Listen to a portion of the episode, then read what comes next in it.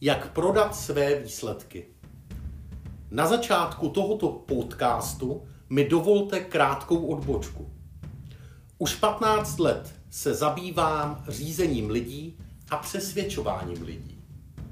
patnáct let jsem musel mluvit k lidem, kteří se hierarchicky nacházeli pode mnou a bylo jich skutečně velké množství. patnáct let jsem musel mluvit k lidem, kteří neměli ani čas, ani prostor pro dlouhé projevy. patnáct let jsem musel mluvit k lidem, kteří očekávali, že jim to, co jsme vymysleli jako vedení firmy, rychle, stručně a srozumitelně vysvětlím.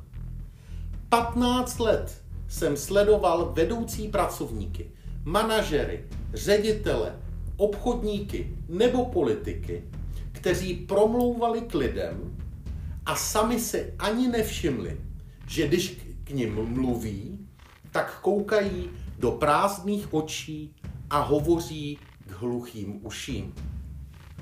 patnáct let jsem také mluvil k lidem, kteří se hierarchicky nacházeli nade mnou. I u těchto lidí, většinou členům dozorčích rad, jsem se musel postarat o to, aby mi rozuměli a aby pochopili, co mám na srdci. patnáct let jsem se zabýval tím, jak lidi přesvědčit. Několik let jsem vyvíjel a testoval systém mluvení, prezentování a přesvědčování okolí. Zkoušel jsem ten systém sám na sobě, na svém okolí a často i na vlastní kariéře. Zkoušel jsem, co funguje a co nefunguje.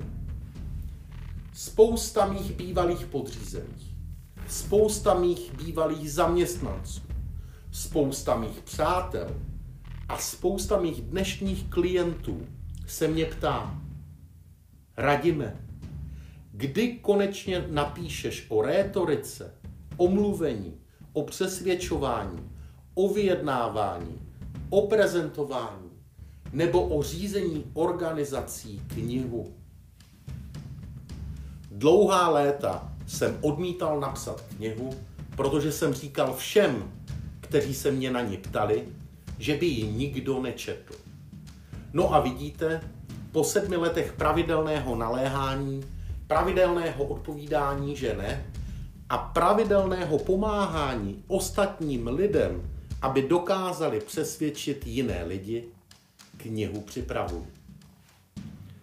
Přesto jsem se rozhodl urychlit to, jak dostat do podvědomí lidí, kteří také denně mluví s jinými lidmi a kteří chtějí, aby jejich poselství bylo těmi lidmi přijato, aby jim jejich okolí rozumělo, anebo aby dokázali prodat sami sebe jako výsledek nebo výsledky své práce, aby všichni ti, kteří potřebují zvýšit svůj obrat, zlepšit svou prestiž nebo usilují třeba jen o povýšení, aby věděli, jak mluvit s jinými lidmi.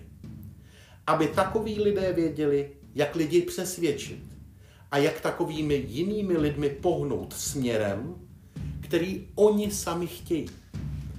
Aby jejich poselství, jejich okolím, jejich publikem, jejich zaměstnanci, jejich nadřízenými nebo dokonce jejich voliči bylo co nejlépe přijato.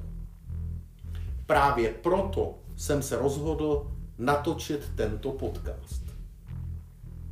Na začátku bych vám chtěl vysvětlit, co se odehrává u vašich posluchačů. Funguje to úplně jinak, než si valná většina z vás myslí. Představte si ledovec. Pokud bychom si takový ledovec nakreslili například na tabuli, tak bychom nakreslili trojúhelník. A teď si představte, že takový ledovec pluje někde v moři. Když bychom na ten ledovec koukali z lodi, tak bychom viděli špičku ledovce, která kouká nad hladinu. Mnohem větší část ledovce se však ukrývá pod hladinou a tuto větší část ledovce my nevidíme.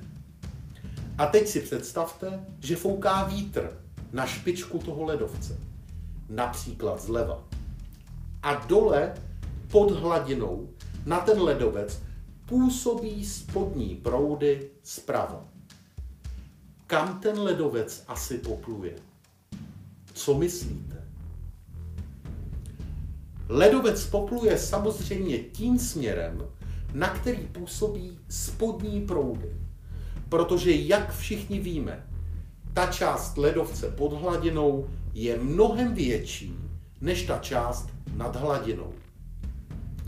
To znamená, že ty spodní proudy působí na mnohem větší plochu a mnohem větší objem. Stejně jako tento pomyslný ledovec vypadá i lidské vědomí a lidské podvědomí. A to, co se odehrává v lidském mozku. Ta část ledovce nad hladinou, ta špička, to je vaše vědomí. To je váš rozum, to je vaše logika. Ta část ledovce pod hladinou, to je vaše podvědomí. A to my nevidíme. Pod hladinou, v té části ledovce, kterou nevidíme, ve vašem podvědomí, vy děláte všechna svoje rozhodnutí a nahoře, na té špičce ledovce, je potom odůvodňujete. Pokud se nám podaří působit na podvědomí posluchačů a na podvědomí vašeho okolí, tak dokážeme pohnout celým velkým ledovcem. Většina lidí, kteří mluví k jiným lidem a snaží se je přesvědčit o svém poselství, o svých výsledcích v práci, o skvělém produktu, který chtějí prodat, nebo se je snaží přesvědčit, aby je tito lidé volili, se dopouštějí jedné zásadní chyby. Útočí logickou bouří argumentů na vědomí těch, kteří je poslouchají. A pak se diví, že se nic nepohnulo, že ledovec pluje jiným směrem, než chtěli, že jejich nadřízený nepochopil výsledky jejich skvělé práce, že zákazník produkt nekoupil nebo že je nikdo nevolil.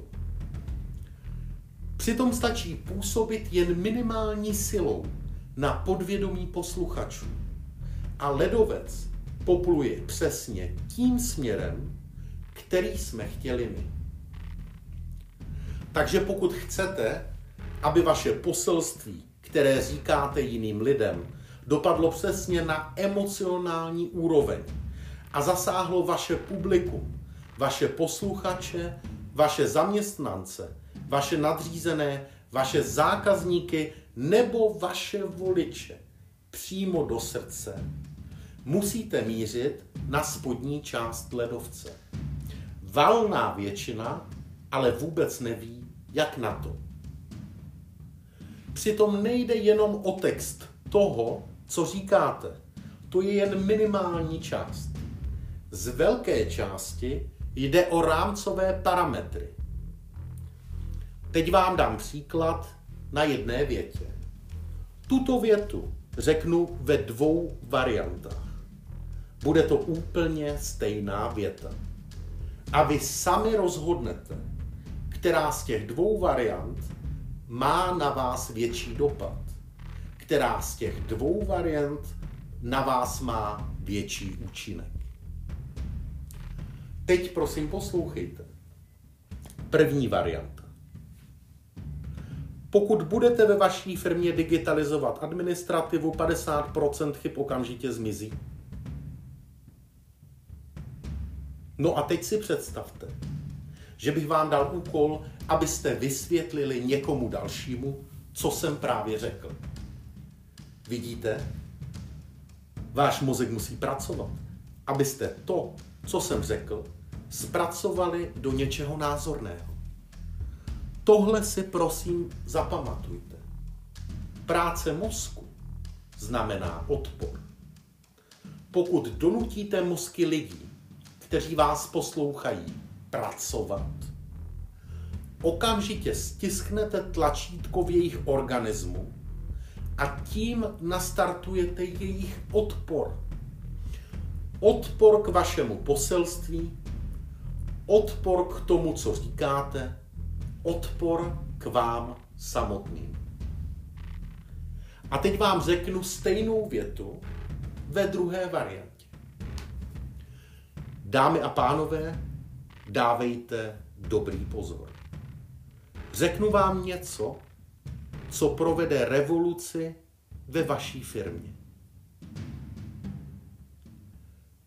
Pokud budete ve vaší firmě digitalizovat administrativu, padesát procent chyb okamžitě zmizí.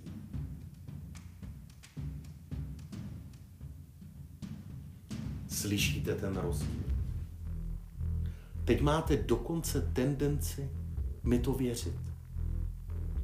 A to je síla rétoriky. Tak se pohybuje ledovcem. A já vám teď řeknu, čím to je.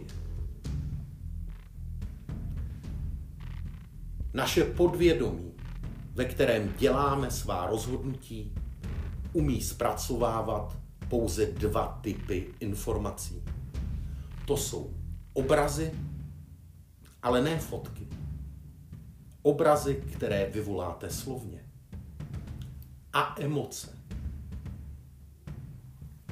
Pokud slyšíte mluvit lidi, kteří na tisíc procent věří tomu, co říkají, pokud slyšíte mluvit lidi, kteří jsou na tisíc procent přesvědčení o svém poselství, pokud sluší, slyšíte lidi, kteří umí zasáhnout své posluchače nebo zaměstnance, své zákazníky nebo voliče přímo do srdce, používají přirozenou rétorickou techniku.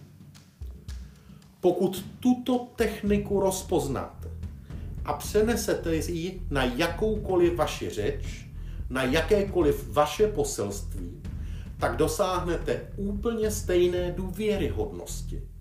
Dosáhnete úplně stejného účinku a pohnete ledovce. Ti nejlepší rétoři světa používají následující metodu. Oni své poselství rytmicky roztáhnou. Oni neřeknou, oni své poselství rytmicky roztáhnou, oni řeknou, oni, pauza, své poselství, pauza, rytmicky, pauza, roztáhnou. Když se podíváte na všechny skvělé řečníky a oni se dostanou ke svému důležitému poselství, tak to poselství od sebe rytmicky roztahují. Pokud vy chcete pohnout lidmi, musíte se vy sami hýbat. A i vaše řeč, váš text, vaše poselství se musí rytmicky pohybovat. Pokud se vy sami nehýbete, jak, ale opravdu jak chcete pohnout ostatními? Teď vás naučím, jak kdykoliv a kdekoliv vysypete z rukávu takové přesvědčivé poselství. A jak už to až do konce svého života toto rytmické roztahování svého poselství nezapomenete. Pokud máte teď tu možnost, tak se postavte. A pokud tuto možnost teď nemáte, vraťte se k tomuto cvičení později, až tu možnost budete mít. Takže tři, dva, jedna, postavte se. To tajemství rytmického roztahování poselství se ukrývá ve vaší pravé ruce. Ohněte vaši pravou ruku v lokti do pravého úhlu tak, aby předloktí bylo rovnoběžně se zemí a ukazováčkem a palcem vytvořte něco jako písmeno O. Prostředníček, prstrníček a malíček směřují rovně dopředu. Takto připravenou ruku ohnutou v lokti namířte před tělo tak, jako kdyby tam bylo vaše publikum a vy byste na ně chtěli těmi třemi prsty ukázat. Tím pádem vaše písmeno O, které jste vytvořili z ukazováčku a palce, směřuje nahoru. A teď budeme takto připravenou rukou rytmicky taktovat. Všichni prosím, opakujte se mnou tuto větu a taktujte do rytmu. padesát procent chyb okamžitě zmizí.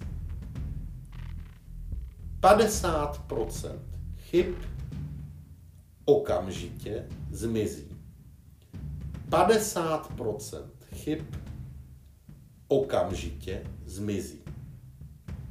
padesát procent chyb okamžitě zmizí. Taktování je na každé slovo. Děkuju a posaďte se. Zanedlouho nás to čeká skoro všechny. Budou se ohlašovat hospodářské výsledky za minulý rok a budou se zveřejňovat plány na tento rok. Nebo za chvíli proběhnou vaše kvartální rozhovory s vašimi nadřízenými. Za těch patnáct let, co jsem pracoval v obrovské korporaci, jsem takových porad, rozhovorů, vyhlašování, prezentací a akcí viděl tisíce. Ukážu vám, jak to běžně chodí. Takový vedoucí, ředitel firmy, se postaví před svoje zaměstnance a řekne: v loňském roce jsme dosáhli osmnáct procent růst obratu. Takto se většinou prezentují výsledky ve firmách. Ale stejná věta jde udělat lépe. To vám teď ukážu a samozřejmě použiju rytmické taktování. Poslouchejte prosím pozorně. Dámy a pánové, dosáhli jsme něčeho, co nikdo z nás neočekával. Dobře poslouchejte. V loňském roce jsme dosáhli v obratu růstu plus osmnáct procent. Až teď přece víte, že je co slavit. Ale u té polopostižené věty předtím to nikdo nevěděl. Dámy a pánové, to, že se má slavit, to nedělá to číslo. To nedělá ta věta. To dělají rámcové parametry toho, jak svoje poselství řeknete. Samozřejmě musíme zohlednit ještě jednu zásadní věc a to vám teď vysvětlím. Když jsme se všichni učili mluvit, tak jsme kopírovali hlasové projevy našich rodičů, blízkých příbuzných a okolí, ve kterém jsme trávili náš čas. Pokud mluvím o učení se mluvit, nemyslím tím naše první slova a věty, ale i to, když jsme spontánně nebo cíleně vyjadřovali naše myšlenky a pocity ve školce, ve škole nebo nějakých zájmových či sportovních kroužcích. Zajímavé je i to, že nás při našem projevu ovlivňuje naše čtení textů, náš poslech rozhlasu, televize nebo jen sledování divadelních představení anebo poslouchání vypravěčů v hospodě. Pokud se ale nemluví o tom, že mluvení může být pro mnohé z nás stres, já o tom mluvím. Čím důležitější věc nebo poselství, tím více to může být znát na našem hlase. Existuje několik zásadních chyb, kterých se lidé dopouštějí, pokud mluví o sobě, o firmě nebo třeba jen o ceně, za kterou chtějí svůj produkt prodat anebo svou službu. O této chybě se bohužel příliš mnoho v rétorické literatuře nedočteme. Viděl jsem absolventy kurzu rétoriky, kteří ani nevěděli, že tuto chybu dělají. Viděl jsem podnikatele, kteří chtěli prodat svou firmu, utratili spoustu peněz za trénink zásadních věd se slavným tiskovým mluvčím a tuto chybu udělali nejpozději v každé druhé větě. Ta chyba, o které zde mluvím, se dá popsat jednoduše. A budu mluvit přímo k vám, dámy a pánové. Vy mi neděláte tečky. Ti z vás, kteří trénink rétoriky se mnou už absolvovali, vědí, že odstranit tuto chybu nám trvá hodiny. Většina lidí na konci téměř každé věty při své prezentaci udělá otazník anebo věty spojuje do nekonečných souvětí. Pozorně se zaposlouchejte do nějaké další prezentace ve vašem okolí nebo do spontánního rozhovoru v televizi nebo s někým na ulici. A hned to uslyšíte. Na konci věty by měl za normálních okolností hlas klesnout dolů. Samozřejmě, pokud se nejedná o otázku. Takto ostatně i píšeme. Místo toho devadesát devět procent lidí hlas na konci věty zvedne nahoru, jako by tvořili otázku. Pokud ale vy říkáte vaše definitivní poselství, pokud vy oznamujete výsledek firmy, nebo pokud říkáte vašemu klientovi cenu, jak chcete, aby vaše, vaši posluchači vaše sdělení přijali, pokud intonace vašeho hlasu naznačuje nejistotu. Pokud mluvíte o ceně a řeknete, náš produkt stojí tisíc tři sta padesát sedm korun a zvednete na konci hlas nahoru do otázky. Sami jste otevřeli dveře do kořán k vyjednávání o ceně. Zkuste stejnou větu říct společně se mnou tak, že na konci klesnete hlasem dolů. Zopakujeme si zase naše cvičení. Postavte se, prosím. Připravte si svou taktovací ruku, ohněte ji v lokti a ukazováčkem a palcem vytvořte písmeno O. A teď opakujte, prosím, společně se mnou. Náš produkt stojí tisíc tři sta padesát sedm korun. Teď se samozřejmě můžete ptát, jak na to. Existují jednoduchá pravidla, se kterými vás seznámím. Ale před nimi se prosím klidně zase posaďte. Zrušte ve svých prezentacích dlouhá a komplikovaná souvětí. Zrušte ve svých prezentacích trénink paměti svých posluchačů, kteří se v tom souvětí, které vy říkáte, už vůbec neorientují. Pokud nutíte své posluchače přemýšlet, vzbuzujete v nich nechuť. Nechuť vůči vaší prezentaci. Nechuť vůči vašemu poselství.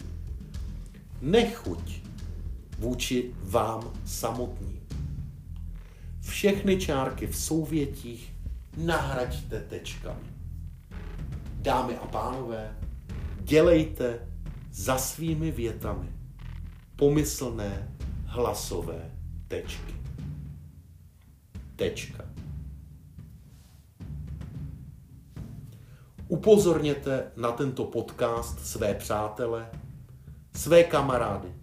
Upozorněte na tento podcast své příbuzné a sdílejte ho. Lajkujte, pište mi do komentářů, napište mi prosím, jestli jste tyto metody vyzkoušeli a jak vám fungovaly. Pomůžete tím ostatním, zkoušením pomůžete i sobě a pomůžete samozřejmě i mně. Budu se na vás těšit u příštího podcastu a děkuju, že jste mi věnovali čas. Váš Radim Pařík.